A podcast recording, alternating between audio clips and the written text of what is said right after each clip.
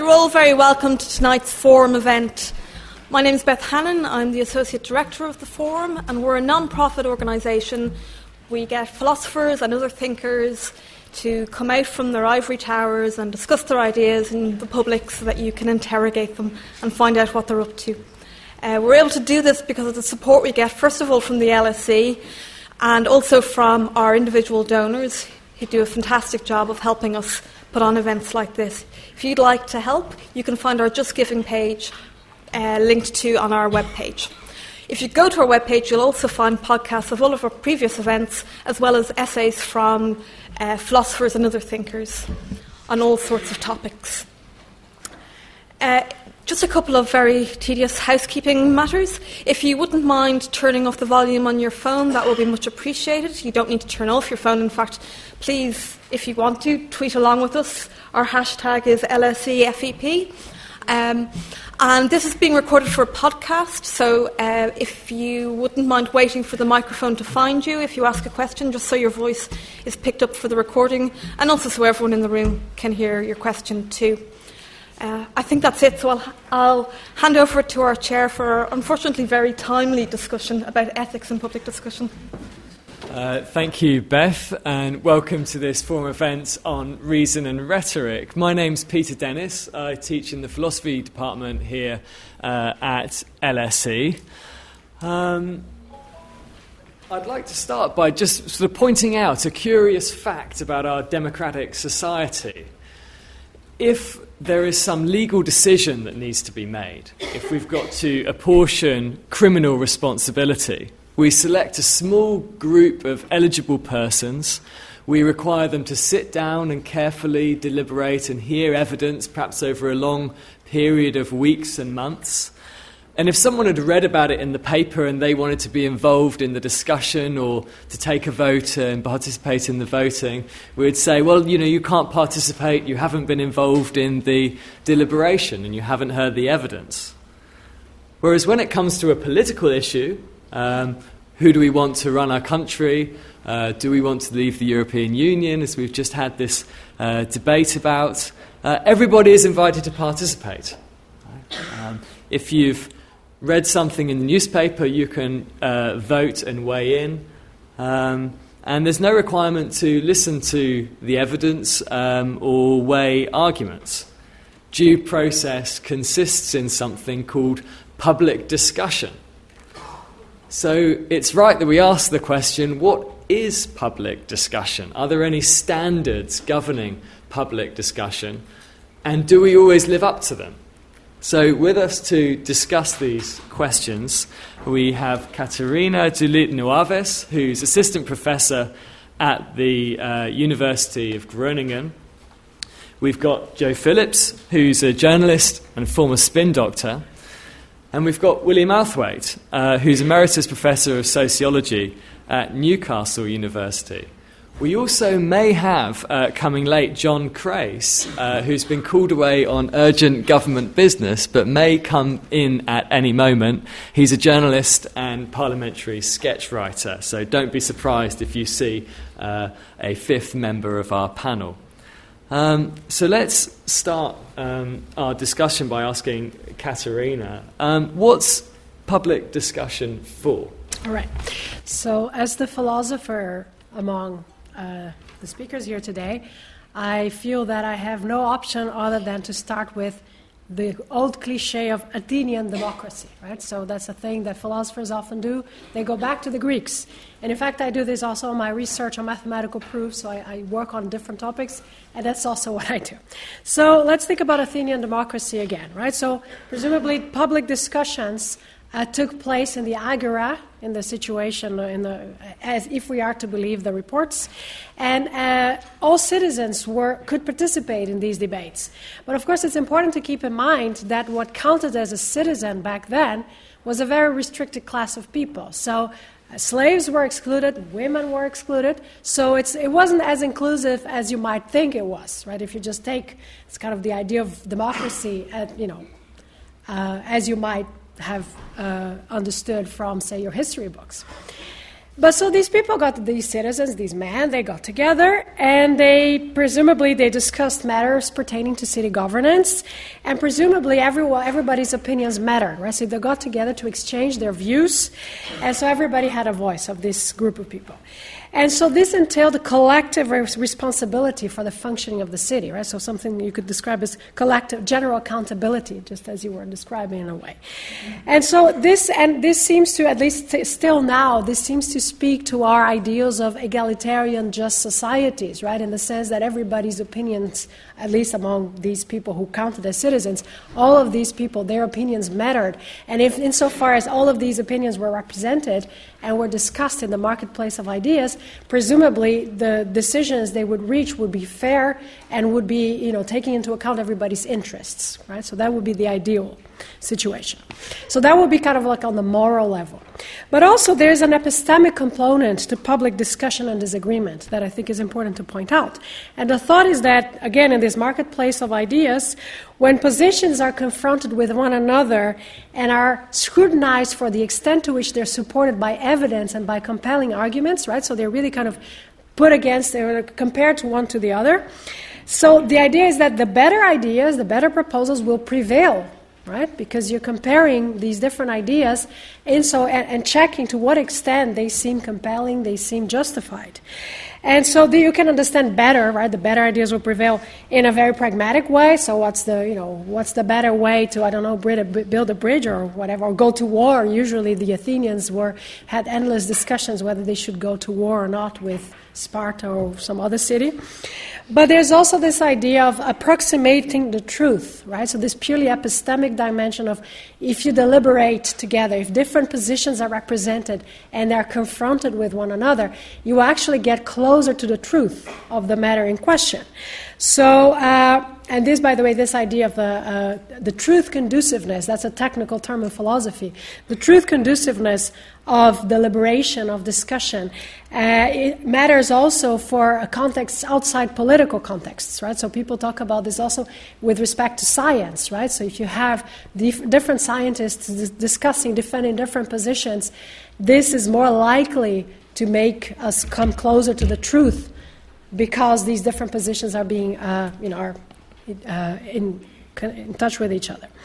So, but the presupposition here is that all those participate, participating in these public discussions, both politi- in political contexts and in non political contexts, say in science, are maximally well meaning and rational individuals, whatever that means, rational individuals. That's one of the things that philosophers still haven't really figured out, still discussing that.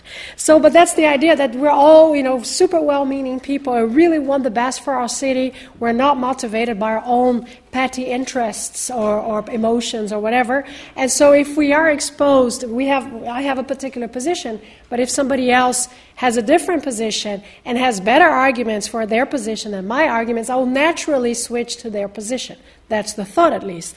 And of course, right, because his position is better supported by arguments and by evidence than mine. But the question is, of course, whether we really are these maximally well meaning and rational individuals. And that seems to be one of the the issues that we'll be discussing uh, in the you know in the next hour and a half. Okay, great. So if I've understood you correctly, public discussion is at least partly to get at the truth. That's why we have public discussion. People can come with different evidence and present different arguments, and in that through that process, we're more likely to get at the truth. I mean, in yeah, ideal circumstances. In an ideal circumstance, right? well, that's maybe a good place to bring in you, Jo. We've heard the ideal circumstance from the philosopher. Does that match up with the reality? Well, you didn't mention journalists, did you? And see, that's where it all goes horribly wrong. I and see. they didn't have Twitter in, oh, right. in Greece. So let's just cast our mind back. I was invited onto this panel in June. Um, before the referendum, before the Your idea. Microphone's not picking you up very well. I beg your pardon? Your microphone. Oh, okay. Let me move closer. Is that better? Can you hear me now? Can you hear me at the back? Marvellous. Good. So, in early June, when you kindly invited me, um, we hadn't had the referendum. The idea of Brexit seemed utterly inconceivable. To whom? To most of the people here who I gather took part in the debate. um, and voted very strongly in favour of Remain.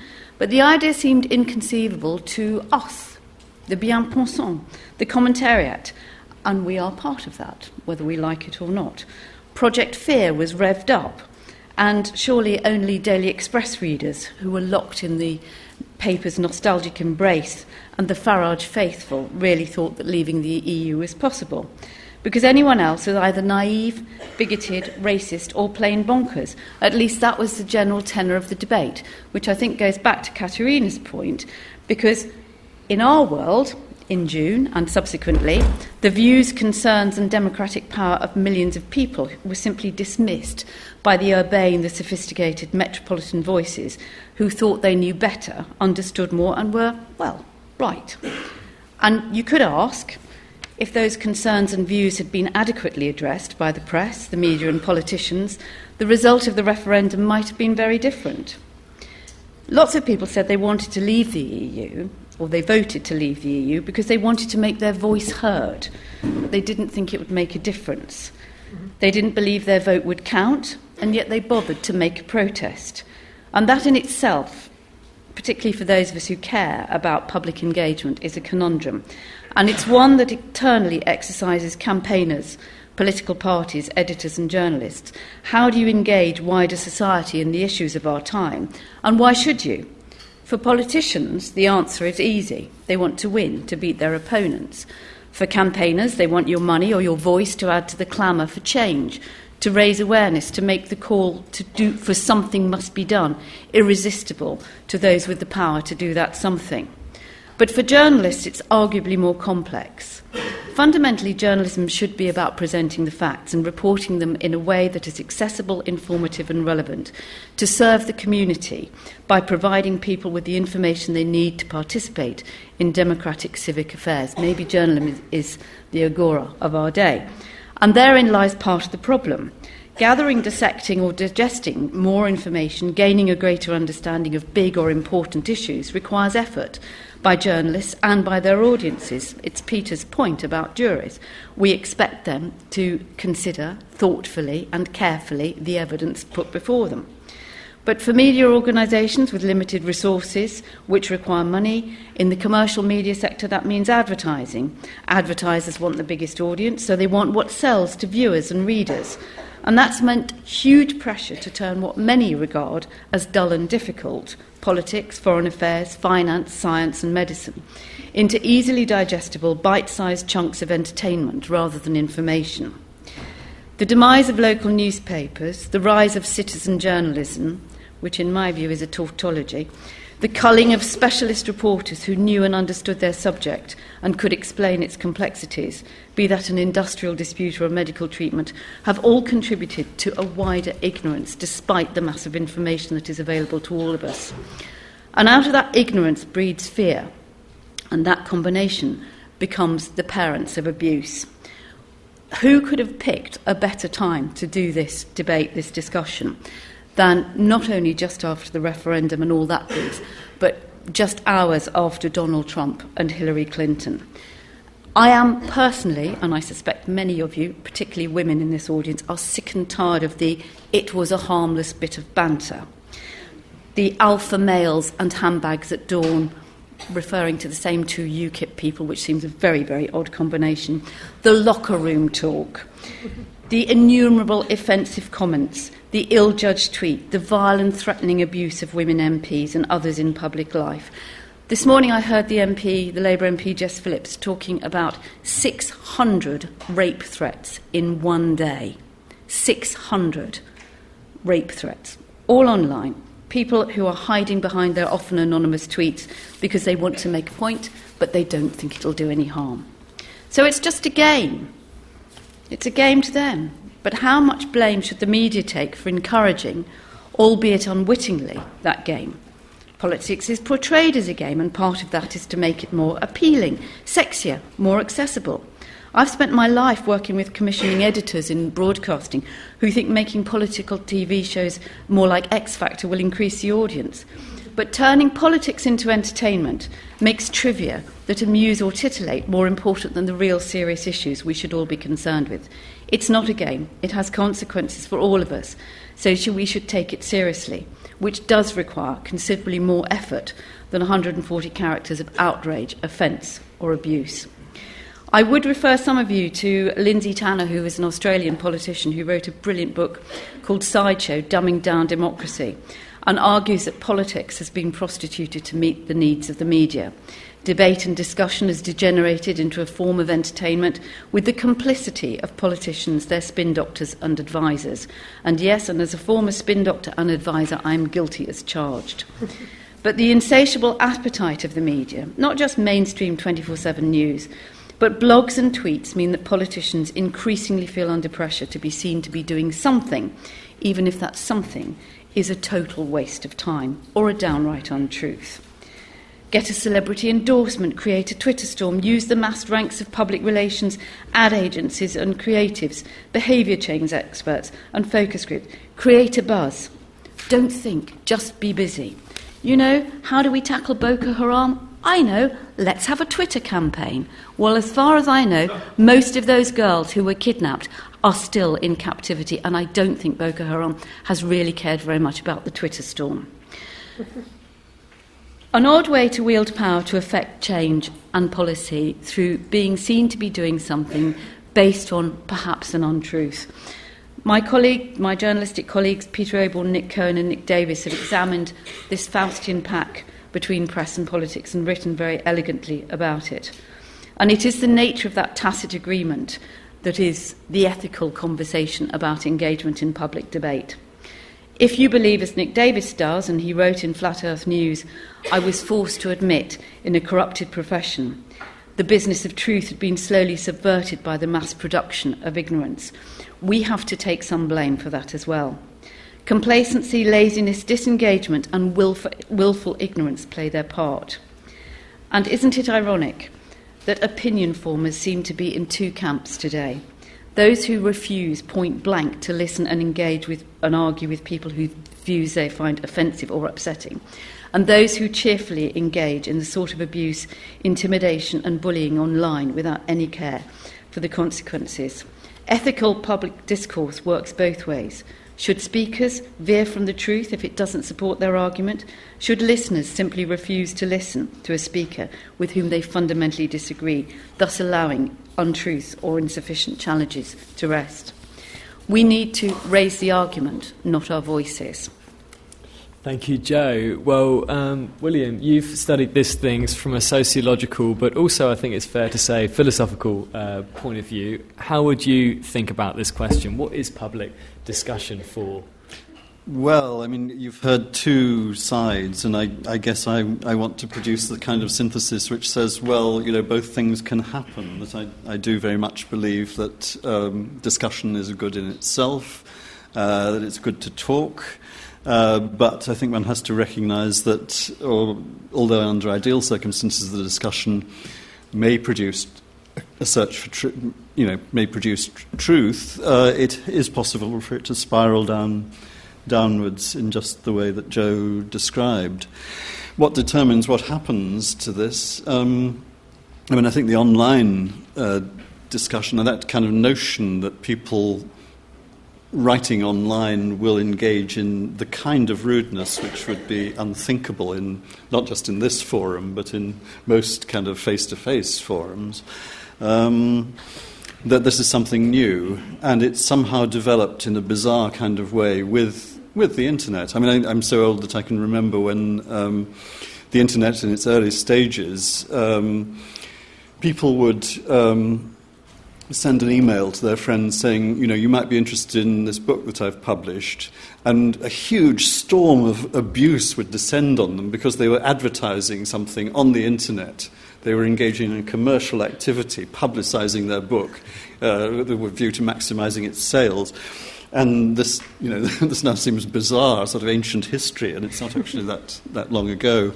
So I think the, the, con- the technical conditions of communication uh, are very important. Face to face communication, as in the Agora, is clearly important.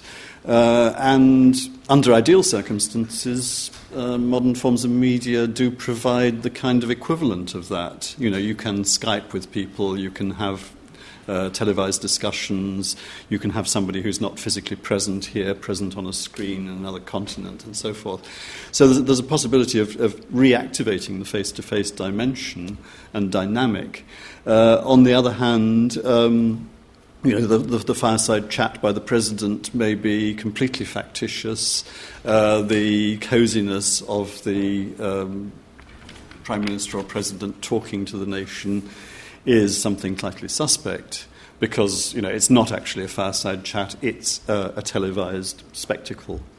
So I think you know both both things are happening at the same time, um, and we need to just recognise those but isn't it that spectacle that is part of the problem? I mean, yeah. if any of us were listening to the news, um, you know, in the last 24 hours since the tape appeared of Donald Trump, admittedly 11 years ago, saying deeply offensive things, the build-up to last night's debate was in terms of you know, an American football game or, or an FA Cup final. Mm. And actually, it disappointed by mm. all accounts. Mm-hmm. So there is that part of building up a spectacle, which isn't the same as engaging people in political process in public debate, in thoughtfulness. And I just wanted to add something to this. I mean, so we were talking about the, the, the Athenian agora as a positive model, but back then already Plato was very critical of democracy, very much along the lines of what you've been pointing out. So he said, uh, well,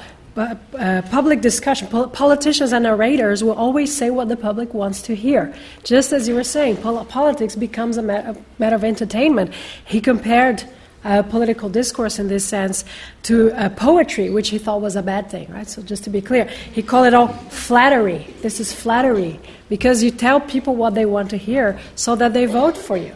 So this worry about you know the, the spectacle dimension of politi- politics and of public debate was already very much you know a topic Absolutely. in ancient Greece. So I mean it's not new. What's new is perhaps the ways, the, the technologies that are involved in the dissemination of this information, as you were pointing out. But the worry in and of itself is as old as democracy itself.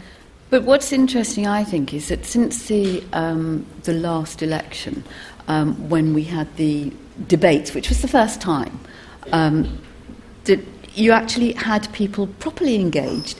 And even though some of us were slightly more sceptical about it than others, those of us who work in the media, work in broadcasting, um, you know, thought, oh, this isn't going to work. To hear people on buses and trains afterwards talking about it, and that was a real, genuine engagement. It didn't work quite so well last time round, but it did work. You know, it didn't descend into Coriolanus. It wasn't quite so much of people saying what they thought people wanted to hear.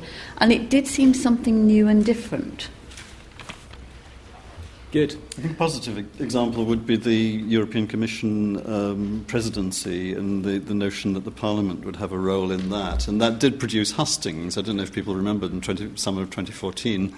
But um, Juncker and the other candidates were presenting themselves very much like uh, they would in a, in a, national election. I think that was something genuinely new in European politics, and hopefully something that will survive with or without the Not UK. just technocrats. No, right? that's yeah. right. Yeah. Well, this is a good point then to bring in uh, John Crace. Uh, welcome. Uh, I've introduced you uh, before you, before you came, uh, so people know who you are. and we've been discussing uh, this question of what is public discussion for? Is it purpose to get to the truth? Is it just to make people feel included? How would you think about that question? Um, I would unhelpfully answer it with a negative by saying what it isn't. And what it isn't is what I've just been sitting through for the, about the last hour.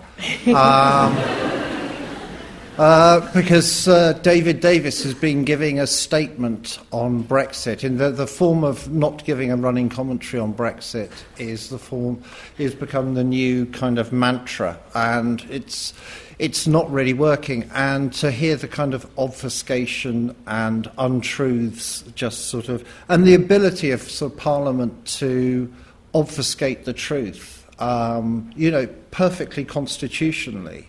Um, and I kind of think that's, and I think you know that is why so many people are turned off from debate and why convert. I mean, we're sort of stuck between, I think we're stuck between a rock and a hard place in some ways because uh, undoubtedly it's that kind of stultifying exchange that has driven so many people to sort of to to sort of be anti-politics, and it's sort of the essence of many people who are now kind of part of the Jeremy Corbyn's um, sort of fan base, if you like.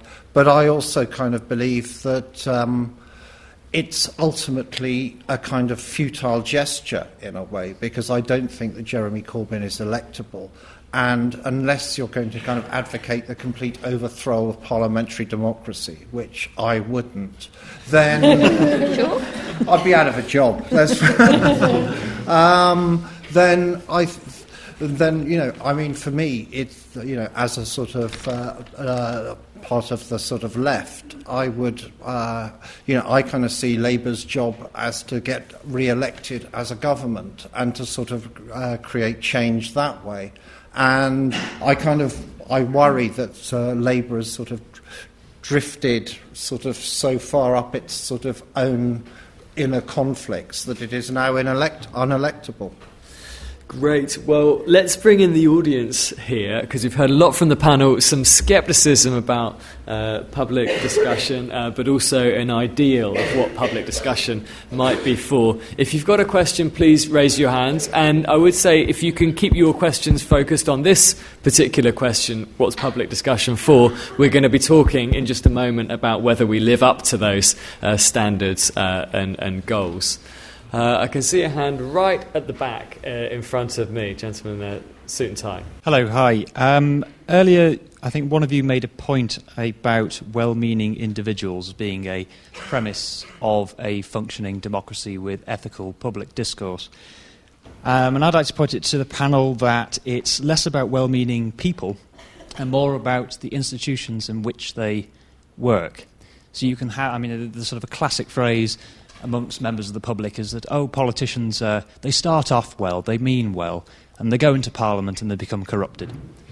And I think, even though that's sort of a, a folk tale, there's a hell of a lot to that. And it's up, for us, it's up to us to recognise the role that Parliament plays, the role that institutions play in shaping the motivations and incentives of the people who we put in charge to make the decisions on our behalf. It is the politicians, members of political parties, who have the incentive to compete against each other and to, as Plato uh, observed millennia ago, to say what the people want to hear. They have that because they have the institutional incentives to do so. You change it. We, we, we, we're sort of teetering on, on realizing what the answer is here. You've mentioned about the parallel or the, the distinction with the legal system. You've mentioned ancient, uh, mentioned ancient Greece. You've mentioned juries. I mean, they are different institutional ways of arriving at discussion which shape the discussion itself. It's Good. Still, still the same people, still politicians, but if you frame the discussion differently. That's a really interesting comment. We're going to take a couple in quick succession. Um, who else had a, uh, something they would like to raise? Uh, hands up if you, if you do. Uh, yeah, there's a lady sort of down here in the, on, the, on my left. Thank you. Uh, I just wanted to raise the issue that when we're addressing the question of what is public discussion, we are presupposing that there is an ability to discuss and that discussion actually takes place. I am from Colombia, and I imagine you heard that last week we had a referendum and we voted against the peace agreement with a guerrilla group uh, of over 60 years. And the, um, the manager of the campaign uh, that was supporting voting against the agreement openly uh, manifested that the campaign was not about discussion or understanding of the agreement, but rather about generating a feeling of indignation. So I just wanted to raise this issue of are we capable of discussing in modern societies, and especially in societies that are engaged in conflict uh, over decades. Thank you very much. Uh, and yes, we can take uh, this question here, right next to. Yeah. Um, hello. Um, in, in terms of uh, the, the public sphere and our seeming addiction to sensationalism, I, I would like to ask the members of the panel what they think, uh, you know, what is a citizen to do if they don't want to eat bullshit, if you'll excuse me for being crass. Um, and as an American, uh, you know, it, seems th- this will seem utterly inconceivable, but I believe that many Americans have actually voted for Trump because they are tired of rhetoric. They've, they've chosen a different type of rhetoric. It's the common man's rhetoric, as, or at least the car salesman's rhetoric, as opposed to the politician's rhetoric, which is at least a little bit more enjoyable to listen to. And so, and so, and, and, and so, you know, what are we to do? You know, we're, we're treated like infants. You know, how can we break out of this? Okay, good. Well, I'll just allow the panel to comment freely on any of these points. There was the um, point about how institutions uh, corrupt people. There was a question about are we even capable of having a public discussion? Uh, and there was this idea of different kinds of uh, rhetoric. Who would like to jump in, Catarina? So I just uh, so that's why I insisted so much on the you know the the premise for uh, public discussion and democracy on this ancient Greek model is the presupposition that humans, those participating, have some certain properties, and then there's the question whether we as humans really have these properties. So, about the, the case of Colombia, so it's clear that it's, a, it's you know it's appealing to emotional reactions that, and I mean, I don't want to uh, uh, endorse a crude dichotomy between reasons and emotions. That's just stupid. That's not the point. It's just to realize that, and I think this relates to all the questions that have been asked, that there's really this, uh, uh you know, it's part of the story. We can't just say, well, people should be purely rational and when they act as political agents. That's just not going to happen. And given that, I think, and that relates, I think, to the first question, that's exactly why institutions may play the role of offering some sort of counterbalance when things risk of running amiss due to these other dimensions of the human experience, which are not to be uh, reduced to this kind of argumentation that theoretically only makes appeal to means ends rationality, right? So emotions. The thing about you know Trump really being oh people identifying with this with this person, and that being such a strong motivation to vote for him, although what he says is really not very coherent. So. Thanks for that caveat. Yeah, that's important. uh, but just to pick up on, on two points, really, and I think they, they link together. Um, one about the institutions, which I think bears out what John was saying about Jeremy Corbyn, but it also ties into what you were saying about this desire for realness, this new buzzword, authentic, whatever that means. Mm-hmm. You know, and that's Nigel Farage, it's Donald Trump, it's Jeremy Corbyn. Jeremy Corbyn's membership, or the membership of the Labour Party, is about 330,000, which is terrific, and it's really big, and it's the biggest, you know, growing political party in Europe, and blah, blah, blah, blah. The MPs actually represent 9 million people. And they are in an institution. They also have a role within our unwritten constitution of being, you know, Her Majesty's loyal opposition. They have a rule, a role, sorry, in a working and functioning democracy to do that. Whether they're going to do it and whether they are prepared to actually split tribally, who knows? Or whether they'll just go up their own inner conflict, I think you call it. um, but the other point about this indignation, which you mentioned in relation to the vote in, in Colombia. It's this sense of indignation that gives rise to people like Donald Trump and Nigel Farage, and to a certain extent Jeremy Corbyn, because it's this sense of we are not listened to. And that's why when I open my opening comments are about, you know, the bien-pensant, the commentariat, the metropolitan, the elite. There's a whole load of people who feel completely and utterly disenfranchised and unspoken to. And however much we like to, you know, if you like, lampoon the Trumps and the Farages, the next version that comes along will be a little bit smarter, a little bit more human, and equally dangerous and probably more so. But until we do something about that disconnect with people, we really are heading, I think, in a very, very dangerous direction. Okay, well, let's move our discussion on because I'm conscious of time. Uh, I want to talk now about whether there are any standards of public discussion. I suppose that's quite a typical philosophical question to want to raise. There is this thing, public discussion, it's supposed to have some sort of purpose. So, are there any particular norms or standards that it's supposed to live up to? Is there such a thing as a healthy public discussion when the thing works well, or is there such a thing as an unhealthy uh, public discussion when it doesn't go well, and also involved with that are our recent public discussions living up to uh, those standards? So, William, this is definitely something you've thought a lot about. Uh, let's start off with you. Yes, so very briefly, I mean, my answer to the first question is yes, and my answer to the second question is no. So there are, there are standards, and we have not lived up to them. Um, let me expand on that a little bit. Um, I mean, my two theoretical reference points, really, for thinking about rhetoric and uh, political discussion generally are um, a German sociologist and philosopher, Jürgen Habermas, and uh, uh, Pierre Bourdieu, sociologist trained as a philosopher.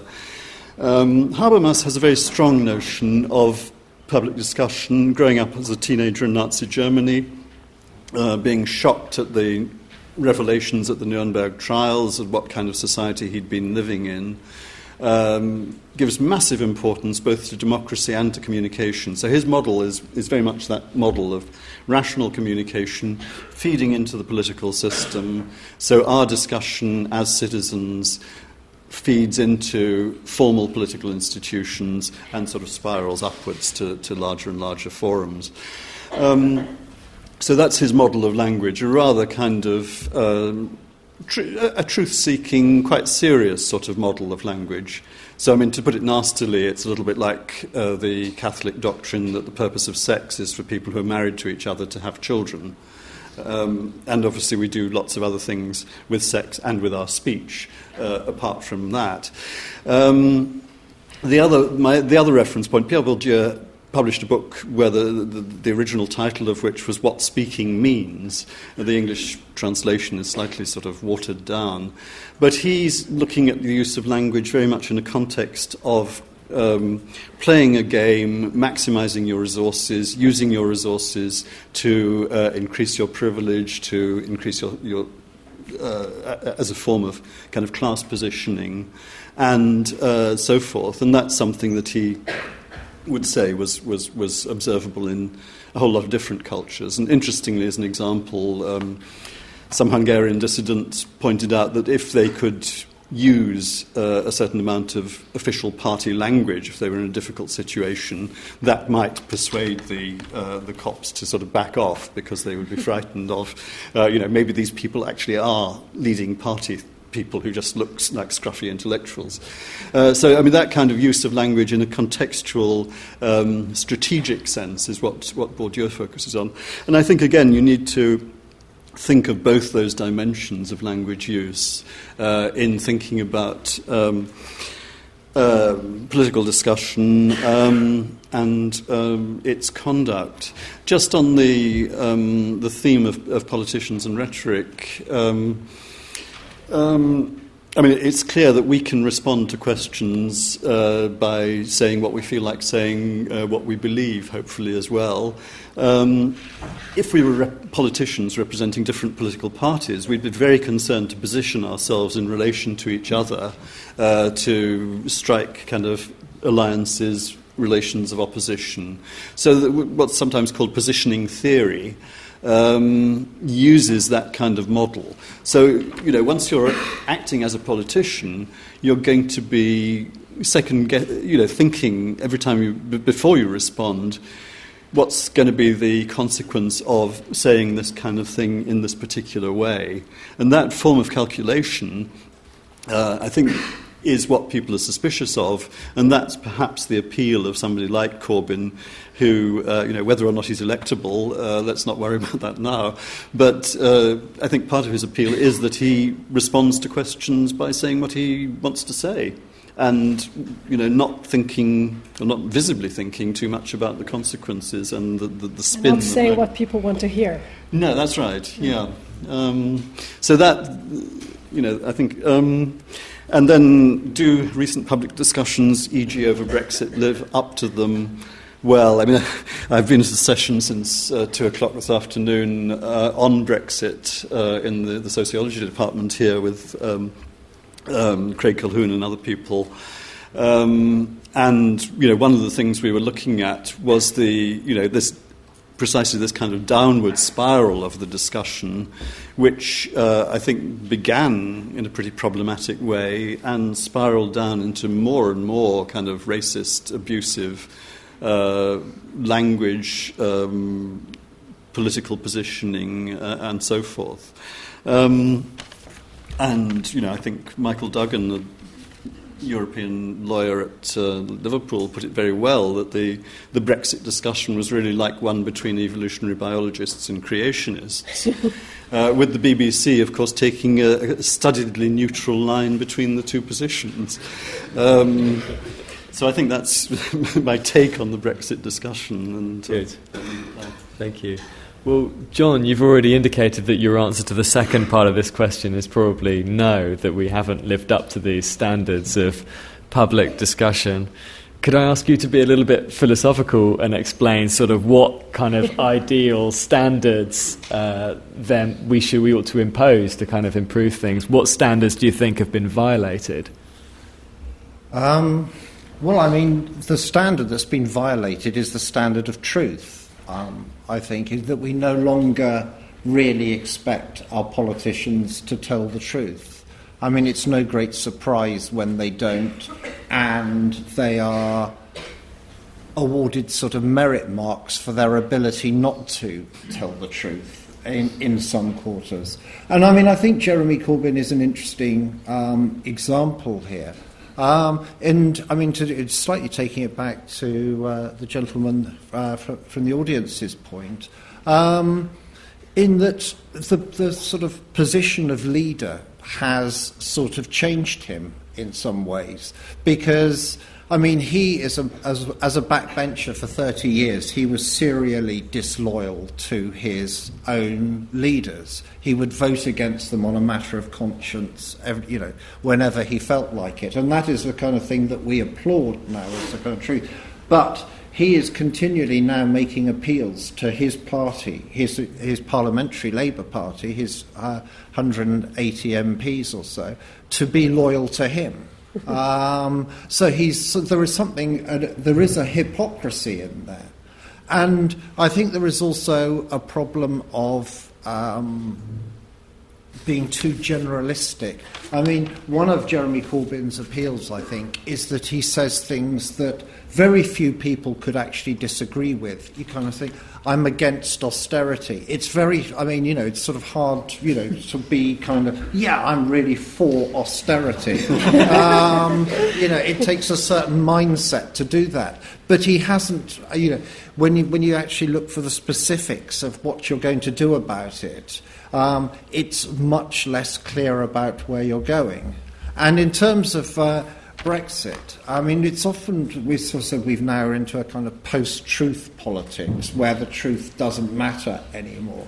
I mean, it's arguable whether it ever did. Yeah. I think, as per Plato, right? yeah. Um, I mean, I think that one of the things is that a we are uh, quite rightly. I mean, we are much less deferential to our politicians these days. We can hold them to account, and we can also kind of pick up when they're lying quicker because with the internet you can kind of rebut. And when you know you know with with the Donald Trump debate they have an instant sort of fact you know fact finder. And so you know he's got something wrong. He's and previously you could have maybe skirted through that and nobody would have noticed uh, it's like the sort of famous budget statements when um, you would only find out what was in the budget about 10 days after it had been said, because once you've gone through the sort of minutiae um, and sort of got through the spin. Um, and I think there is also a notion that people are disaffected with the debate, and that in terms of post truth things, people don't care. Um, I mean, with specific regards to Brexit, I'm not sure that anybody who voted Leave really believed that 350 million quid a week would be given to the NHS. Um, I mean, it is a sort of patently ludicrous idea um, that it was ever going to happen but they were quite happy to vote leave regardless. You know, that particular truth or untruth didn't matter. And I think that's kind of really murky waters, both for us as citizens and philosophically. That's really interesting you mentioned this idea of truth because, on the one hand, we're valuing our politicians ex- displaying a certain truthfulness, a kind of sincerity or authenticity, and perhaps we care less about truth in a more kind of external or authentic sense. Um, Jo, how, sorry, um, yeah, Jo, how would you, excuse me, um, respond to this question of well, recent I, th- I think events? we ha- I think we have to ask ourselves what do we expect from politicians? Because John is right up to a point that we can hold them to account much more quickly. But also, um, you know, you can see an instant opinion before somebody's, you know, there's probably somebody tweeting right now before we've even finished the sentence, and somebody, oh, she's wrong, she's talking absolute twaddle, and all the rest of it. So nobody's actually listening. They're not listening to the rest of the argument. They're not listening to what goes on in Parliament you know, to go back to that question of institutions or good debates, which was your earlier point, actually, if you listen to or read the reports of the, the um, select committees in Parliament, which I think have become incredibly valuable and do hold government to account and do hold public policy and business people to account because it doesn't matter a damn whether you're the Prime Minister or Philip Green or the, the you know the head of human resources at the BBC. You know, if Margaret Hodge wanted you there, um, you had to be there and there was no getting away from it. So there is, there is stuff there you have to say, do we, do people like John and I give it the coverage it deserves, or does it just become disappeared into the morass of stuff, which goes back to that gentleman's point about how do we stop eating bullshit? Well, the answer is people like us have to stop serving it, actually. Um, but you've got to say, I don't want this, I want to know more. You know, that it's a two way street. Um, so that thing about, you know, we want our politicians to be truthful. Are we asking of them stuff that is honest and truthful ourselves, or are we simply saying, something must be done? Because the reality is, you know, if I'm a politician and I say to you, yes, John, you're absolutely right, something must be done, I'm going to have a look at this, but that doesn't mean I'm going to come back to you in five minutes, mm-hmm. by which point, you know, you'll be tweeting, hey, it's ridiculous, not enough's being done. So, you know, yeah, I mean, I think it's. I mean, I think. I mean, I do think we need to be able to high, hold our politicians to a higher form of truthfulness account than we would necessarily hold ourselves, because they have actually put themselves in that position whereby, you know, that judgment should be placed on them. I think. I mean, it's one of the reasons why I would never want to be in that position myself, because I wouldn't be. I wouldn't feel comfortable with making the those judgments and making those compromises necessarily. Catarina. Yes, so I do want to make, a, I think, again, the philosopher's abstract point, uh, which is, well, as I've already suggested, this idea that there are uh, potential issues with public discourse and public debate is a very old idea. But uh, so I would say, I guess, you know, most people would agree, that public discourse is essential for democracy, and for all its flaws, we still take democracy to be our best bet when it comes to achieving a fair, just society. I, mean, don't know if anyone would have to disagree with that, but so. But what is important for me as a philosopher to recognize, and not just me, there are a number of other philosophers who are also uh, asking themselves these questions, is that it's important to recognize that public discussion is very delicate, it's very fragile, it can go wrong very easily right? So I take, I, I, mean, I'm very much inspired by Habermas, but I think Habermas, Habermas is overly optimistic. He seems to think that, you know, reason and people let at their own devices, things will be just, will, will, you know, will work as we would like them to. And I think that that's just too naive. It's too optimistic. And so I just want to so to mention this concept of pathologies of public discourse, right? So this is a term that's now being floating around among philosophers. In fact, there will be a workshop on this in Copenhagen in December. Uh, so just to you know to mention to to, uh, to indicate that this is a concern that philosophers are having, and that's really the idea of looking at the ways in which public discourse can derail and then, of course, the next step is to think about ways in which this could potentially be prevented, right? So that goes back to, to these norms. But I think very much, I mean, it, it's very important that we realize that as of the essence of public discourse, it's very easy for things to derail. And so it's not just, I think, you know, now it's particularly, 2016 is particularly ugly in this respect, but I think in a sense it's not that new what's going on now. And I mean, problems with public discourse is just kind of inevitable, and that's why it's important for us to think about the virtues and vices and the pathologies and try to think of ways to counter these unwanted developments insofar as possible. Good. Thanks.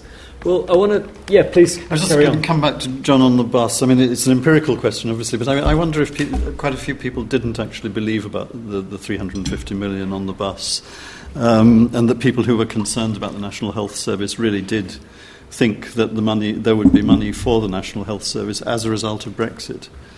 Um, Um, I, I, well, I, I mean, I don't know. I mean, it's sort of empirically kind of hard to prove. My, my guess is that sort of having sort of spoken to quite a sort of lot of vote leave uh, people during the campaign, um, they thought there would be more money for the health service, but they didn't actually think that all the 350 million would be kind of hypothecated straight to the health service. But they didn't care, I think. I mean, hmm. you know, that's I couldn't be kind of categorical, but that would be my impression.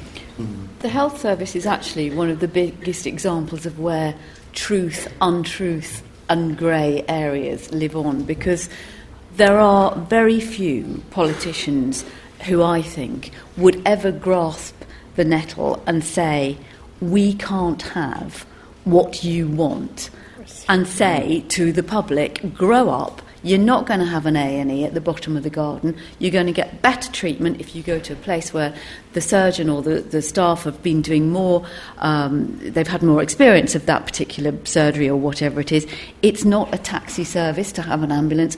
And no, you can't call an ambulance just because you've got a headache for the third day running.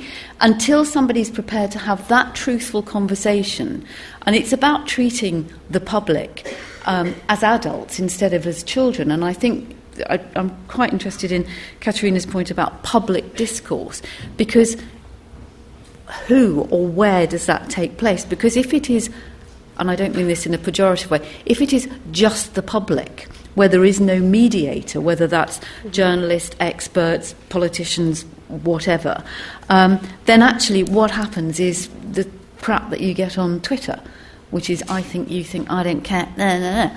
Um, you know, but actually there is also this thing about it suits politicians, and it certainly suited New Labour to a certain extent to become very patrician. And don't worry, we'll make everything okay. So maybe we have to be a bit more truthful in what we expect. And the NHS is a very good example of that.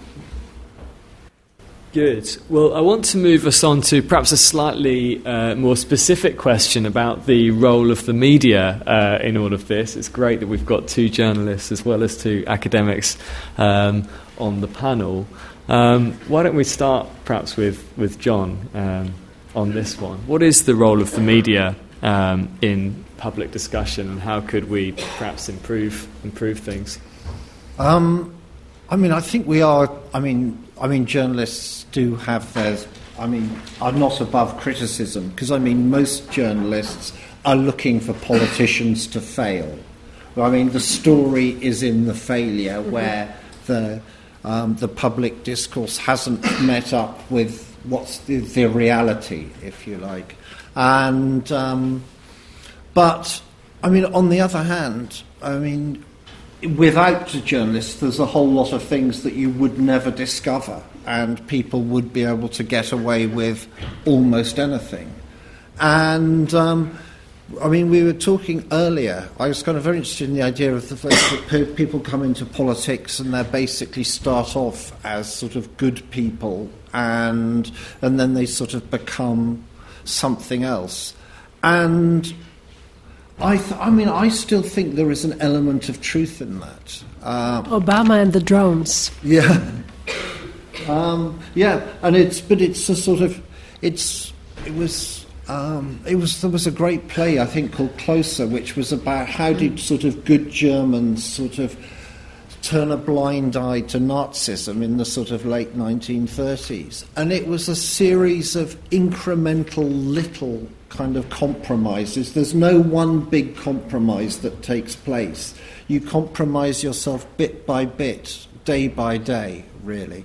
And um, I think that sort of, you know, as the higher you get up into government, I mean, the more you. I mean, I think your point about the health service is absolutely true. I mean, the basic story of the health service is that it's sort of unaffordable, and we can't tell that particular truth.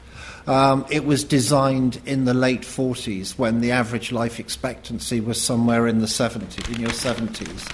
Um, that so people weren't going to need sort of 20 years worth of end of life care.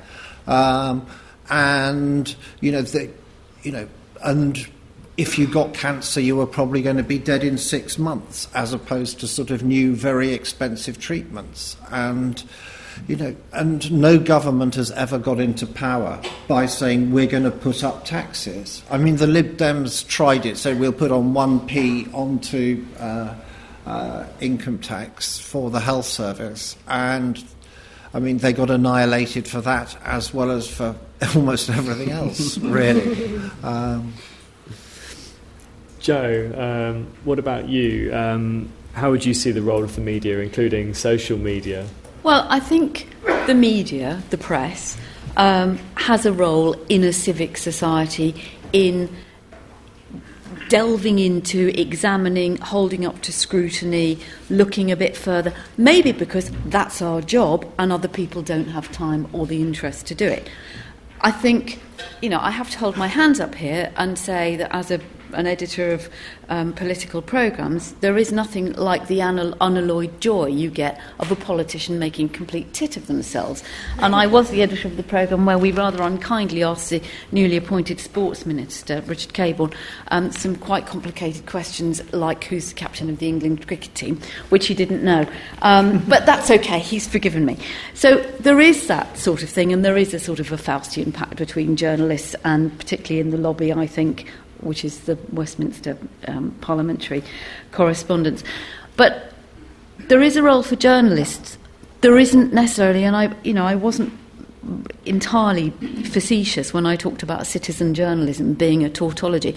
You know, your opinion is as valid as mine, but do you have access to, do you know how to look for things? It's, and that's not, you know, it's a bit like saying to an academic, do you know how to research stuff? Do you know how to use the tools that are, there? Do you know what questions to ask? Or are you just going to come out with an opinion? And because of the demise of particularly the newspaper industry and particularly local papers, I mean, I don't know about you, John, but when I started off in local papers, we used to go and sit and report coroners' um, cases and local council meetings, and they were as boring as hell. But you know, they used to fill up 18 pages in the local paper and tell people what was going on. So, where do you find that information now? And I think there is a sense of I don't know where to look because I haven't been trained to look. Oh, I know. I'll see what Catarina thinks, or I'll see what Fred Bloggs thinks. So I think there's a very important role for journalism in sifting through and asking the questions on behalf of the public. Good. William, how well, you... that, that was, of course, what failed in the Brexit discussion, wasn't it? That Absolutely. these lies were simply not, yeah. um, you know, s- somewhere there was somebody saying that this is a lie, but it didn't get the kind of coverage that it should have done. It didn't shoot down the lie uh, immediately. Um, I mean, yeah, I, I, would go back to what you were saying about the select committees, because I found um, during the referendum debate often the best, uh, the most fun to be had. I mean, as a sketch writer, I'm there to have fun as much as to inform.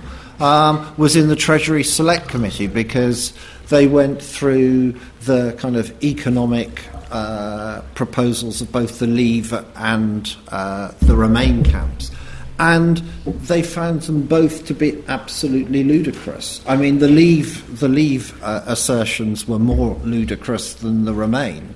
Um, but I mean, the Treasury Select Committee was absolutely damning on you know both sides, and I mean, it got some reporting, but most people just ignored it. Really, I mean, so the stuff I th- you know, I think the information is there, but it's a question of knowing where to find it and how, and also when there is so much information, knowing how to kind of differentiate between information that is sort of worthwhile and actually takes you somewhere, and, and information that is partial at best. So I Yes. I just wonder if it's right to say that you know that there were lies on both. I mean, there were bizarre claims on both sides, and the four thousand one hundred and twenty-eight or whatever it was pounds was obviously ludicrous. But um, I mean, essentially, what what the Remain campaign was saying was this is rather dangerous. Uh, you know, all of these things might happen, um, and um, you know, when you go to the doctor who says, you know, it's not going to be good for your health if you carry on smoking 60 cigarettes a day and drinking a bottle of whiskey. You know, the, the doctor is not going to say you'll definitely be dead, you know, the month after next, but the, the, there is a serious danger. And I think that, that, that there, was a sort of um, difference there. Well, yeah, I mean, I think you're right. I mean, the, I mean, there was, but I mean, I think it's a sort of bit like googling your health symptoms. if you if you if you if you Google something for long enough, you'll find it's fatal. Um, I, I- believe me, I've looked almost up every symptom I've ever had, and it's amazing I'm still alive. Um, but and I think the same with you know, like they over egged it basically the Remain side uh, about the dangers, and I think people, you know, responded badly to that. Catarina. Yeah, so I just want to make it's not exactly following up on, on what's been said, but I want to talk about social media specifically and in relation to phenomena that have been known uh, to social psychologists and sociologists for a while, but which I think have been intensified with social media. And I'm thinking about group polarization and group groupthink. And also, there's another idea of information cascades, right? So, there's this idea in the ideal situations when, uh, uh, so there's public discourse, there are arguments going here and there, and people are picking up on all this, and they're making their own decisions, right? So, there's the idea that Peter and I were talking about, it's a technical term, epistemic auto- autonomy, which sounds really nice and fancy, and it is. It's a very nice thing to have when you can. So the idea that you get to make up your mind for yourself, right? You are you have the evidence in front of you, you have arguments, you collect it all, and you make your own decision. That's kind of an ideal to aspire to. But what we see a lot in social media these days is actually something that's quite the opposite of that, right? So we have this phenomenon of group polarization that people they start talking about a particular issue, and at first they're not that far off from each other, and after discussing with each other, they're even more far apart. And, and that's not supposed to happen with argumentation, right? You're supposed to kind of converge towards something, towards some consensus. And it seems that I think there's a sense in which really the, the, the new technologies that we have have, in some senses, intensified phenomena such as uh, group polarization and also group groupthink, right? So this idea of echo chambers. So you know your your your Facebook feed, you know everybody who's posting things are all people who already agree with you, and so you're not really exposed right? Because that, that's where, who your friends are, your Facebook contacts. So you're not really exposed to, to information that questions and challenges your own beliefs. So just, just a, you know, a small point on how it seems that, in particular, these new technologies may have, not that these phenomena have emerged now, they've been around. I mean, the uh, group polarization has been studied since the 60s by social psychologists, but now it seems that these new technologies have, give, make, made, have made these phenomena even more prominent, perhaps have exacerbated these phenomena. But the lack of challenge and the lack of willingness to be challenged, whether you're a politician or you're a member of the public or whoever you are, has become worse for exactly the reasons that you say, Catarina, because you just reinforce it because everybody says, yeah, she's brilliant. Have you seen what she said? Oh, she's amazing. Yeah, she's fantastic. And so you end up with equally bad untruths. Um, you know, whether it's somebody who said something at a conference who then loses their job and actually seven and a half weeks later it find you know we discovered through journalism that that's not what was said at all nor what was meant because somebody had overreacted and it's so quick um, and the other thing is that social media feeds, and I know there's one going on right now because Beth is tweeting, or maybe, I don't know, doing a shopping list, whatever. Um, um, Ocado, deliveries, marvellous. Um, but the other thing is that, uh, is that, um, is that people refuse to be in a position where their views are challenged. So, actually, you now have this ridiculous thing which is happening in a, in a lot of universities, particularly, is we don't want that person there because we don't agree with their views. We don't like that, it makes me feel uncomfortable, it's unsafe. Well, where are you going to have any sensible public debate? On that. And the other thing, the final point on this, is that the media, because of increasing lack of resources and having to, you know, serve 89 masters and be quicker than everybody else, is they are increasingly using the comments that come from social media instead of, you know, somebody half sensible. So, you know, Peter's stuck in a traffic jam. It was a catastrophe. It was dreadful. It was carnage. No, it wasn't. You waited at you know the Dartford Tunnel for five minutes. But it just once upon a time, you know, you'd have sent out a reporter. You'd got an eyewitness. You'd have got a vox pop. It would have been equally boring. You probably wouldn't have run it. But now you're published, and then you become a celebrity, and so you you know your opinion has less weight than it deserves. Not yours personally, but. I mean, just one thing. I mean, I find it so odd that I, I am now about to say something quite positive. Um, it's not my normal style, um, but I think that that uh, I mean change. I mean, ch- but change can be affected. I mean, only last week I was at the Tory Party conference and Amber Rudd was saying, talking about naming and shaming foreign nationals in sort of every firm.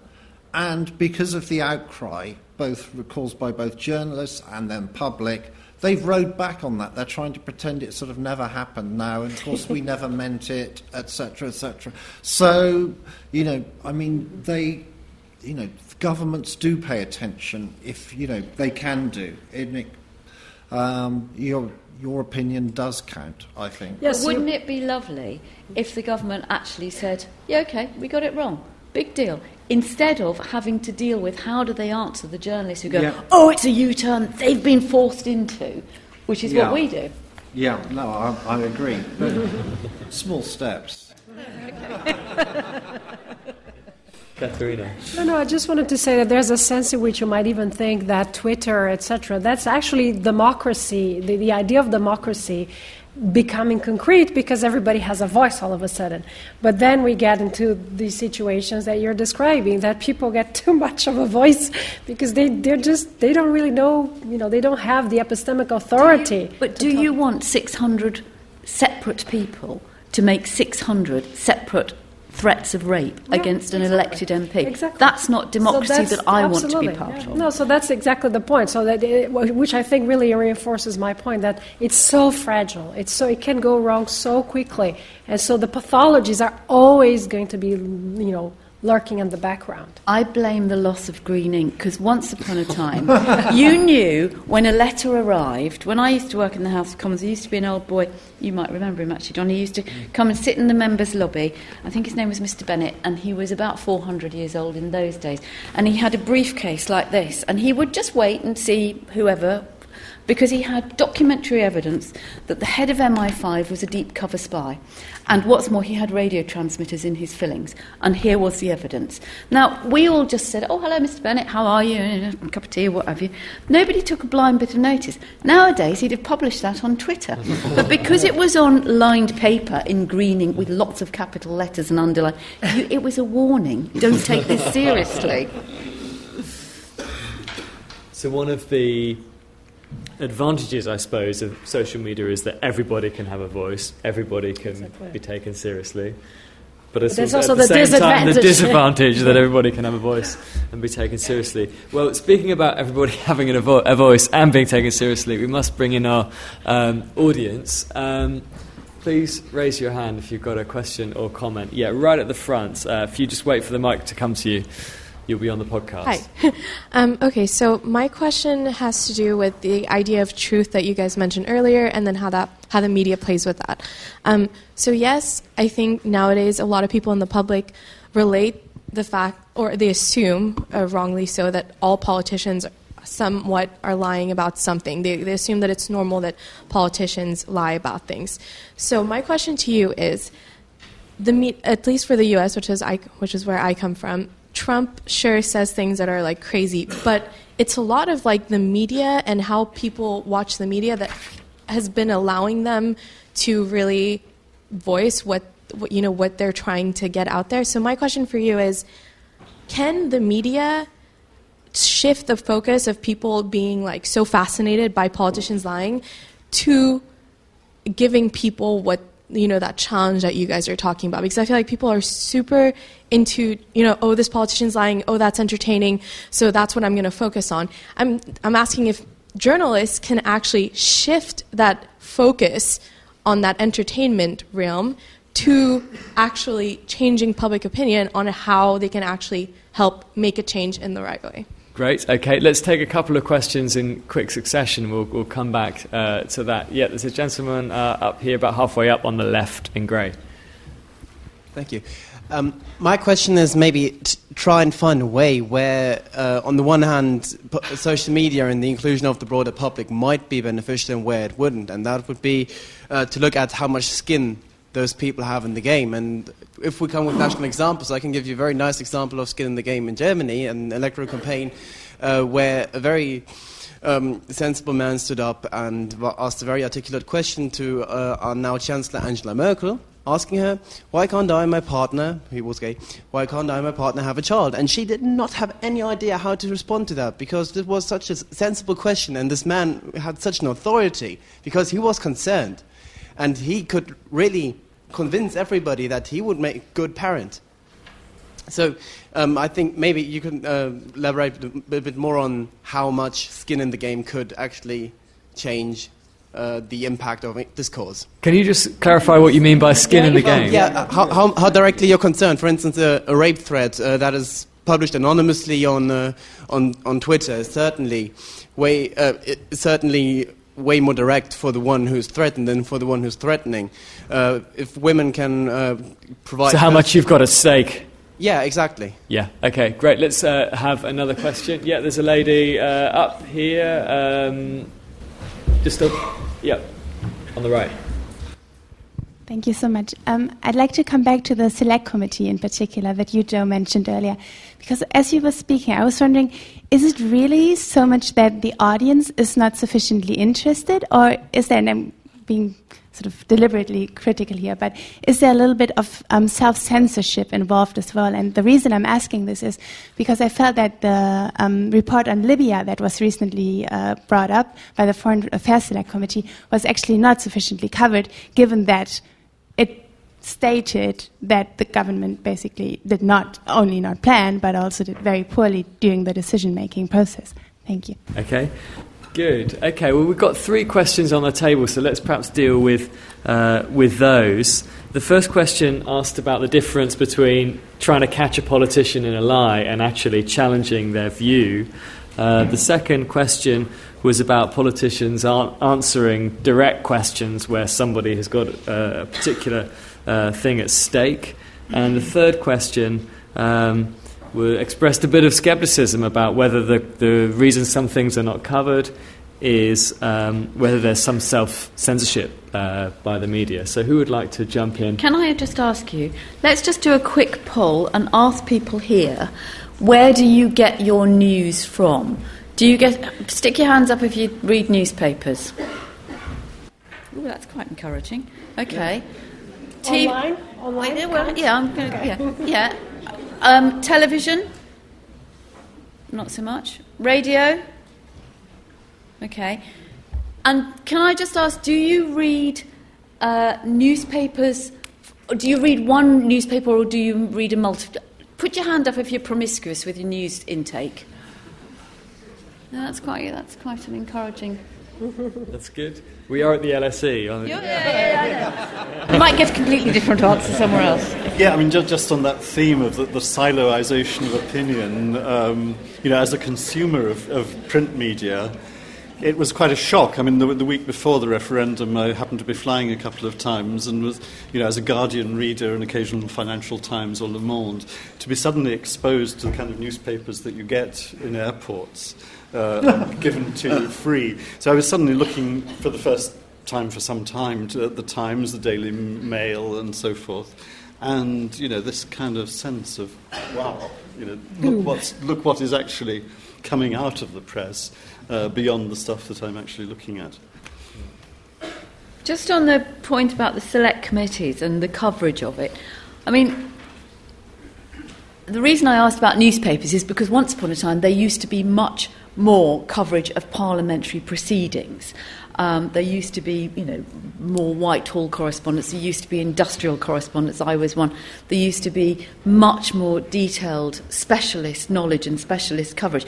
But of course, nowadays you've got the Parliament channel, which you can watch. But I think it goes back to the point that Catarina and I have both made: is actually you've got to know what it is you're looking for in order to be able to find it. So, you know, if you're interested in foreign affairs, do you need to then go through that House of Commons website and see when that Foreign Affairs Select Committee is sitting and whether it's discussing something of interest to you?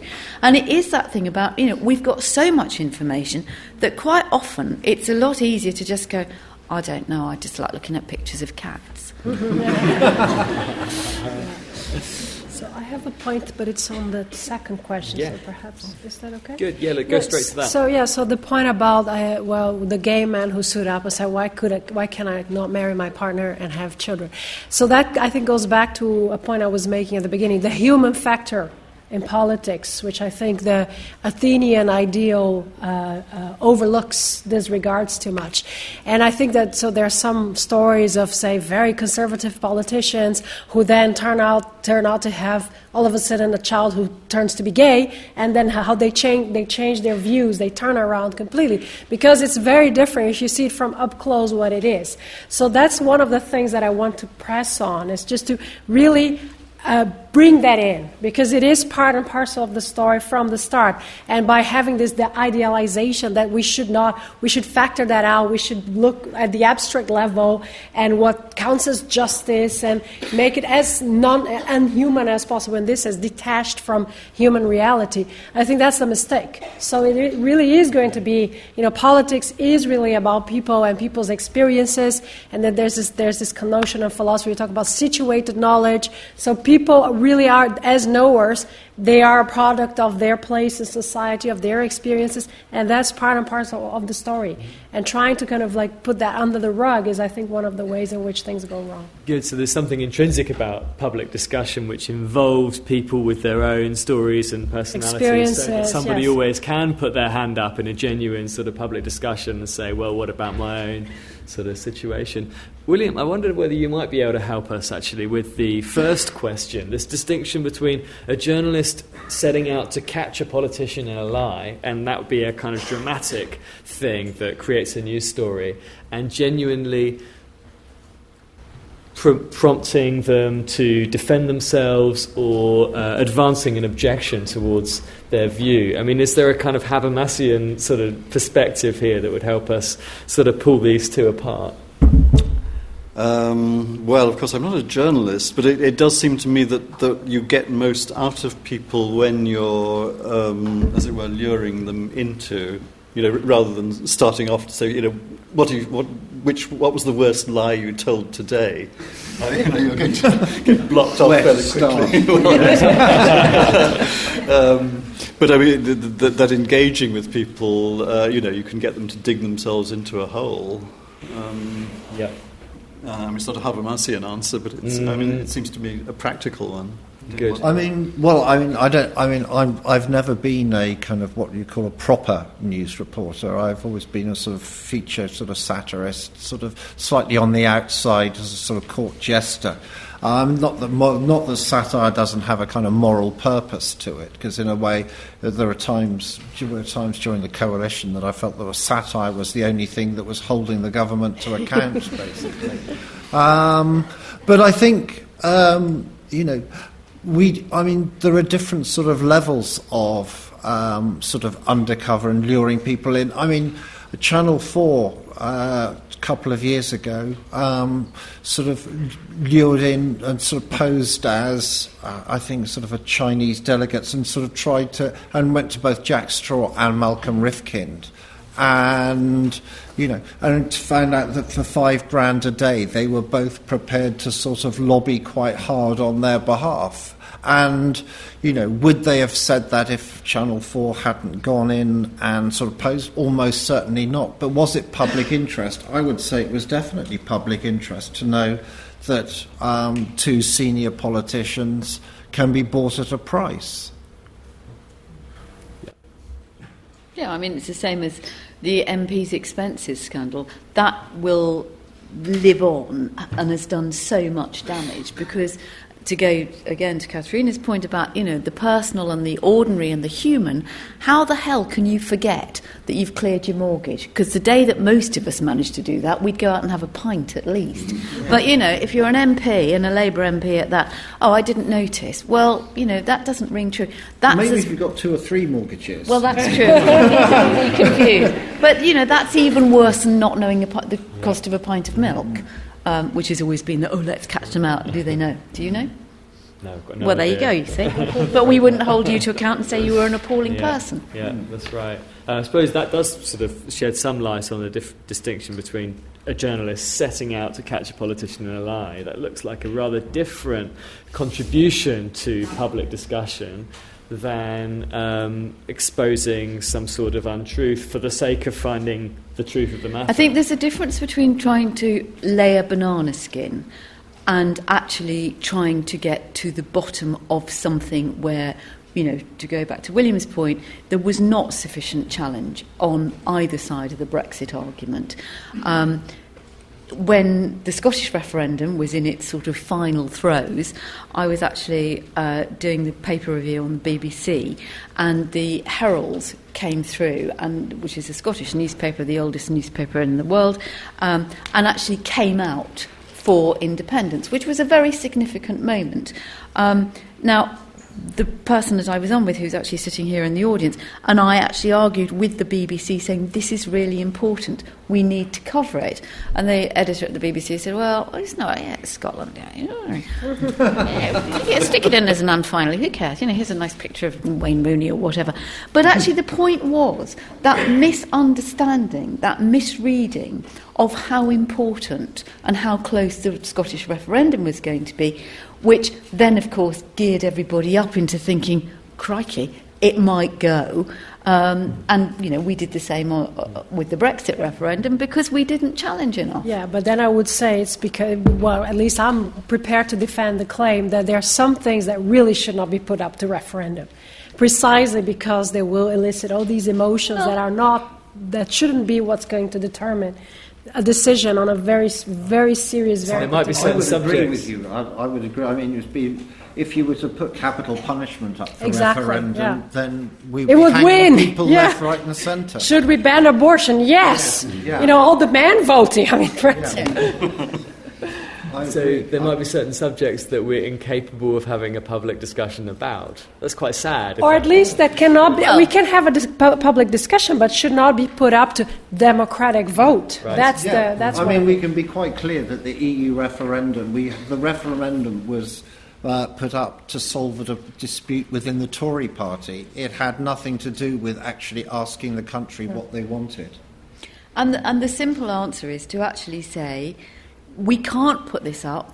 Because people vote- don't understand. w- no, No? because All right. none of us understand. None of not, not people don't understand. None of us understand. Civil servants, politicians. That's what I mean. And because it's that- very technical. But that's the point, is the difference between treating people as though they're stupid, and then, of course, they will respond to Boris Johnson, Nigel Farage, Donald Trump, Jeremy Corbyn, whatever, because they think they're real and they think they're not being patronised. Mm-hmm. And going back to the you know, the original point, which is about being truthful, which is none of us know the answer, so it's an effing stupid question. It's like, uh, uh, is there, uh, you know, extraterrestrial life? Let's have a vote on this. Yeah. Exactly. Yeah. Ask Yeah, a different well, question. maybe. Yeah.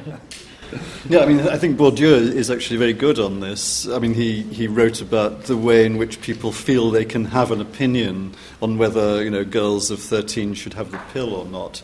But they, they, people feel excluded from having an opinion on questions of foreign policy. And that kind of exclusion of the, sen- you know, the, in order to express your opinion, you have to feel that you have the right to express your opinion. And there are certain issues where people sort of back off, saying, you know, this is something that I can't get into. And that's really difficult because that way lies the end of democracy because people go, mm. you know, you're not far off when I used to go out canvassing and knocking on doors and people go, oh no, I'm not interested. And you mm. say, what, you don't care where your kids go to school, you don't care where, you, you know, what, you've got a roof over your head, whether your health service is free. Well, yeah, I care about those things. Well, of course you care. But, you know, you've actually whether it's journalists to make it more accessible or whether it is for the general public, of which we are also all part, to make a bit more of an effort, I think is the real fundamental difference. Well, on that constructive note, I think we ought to draw our discussion to a close. Thanks so much for, uh, to all of our panel.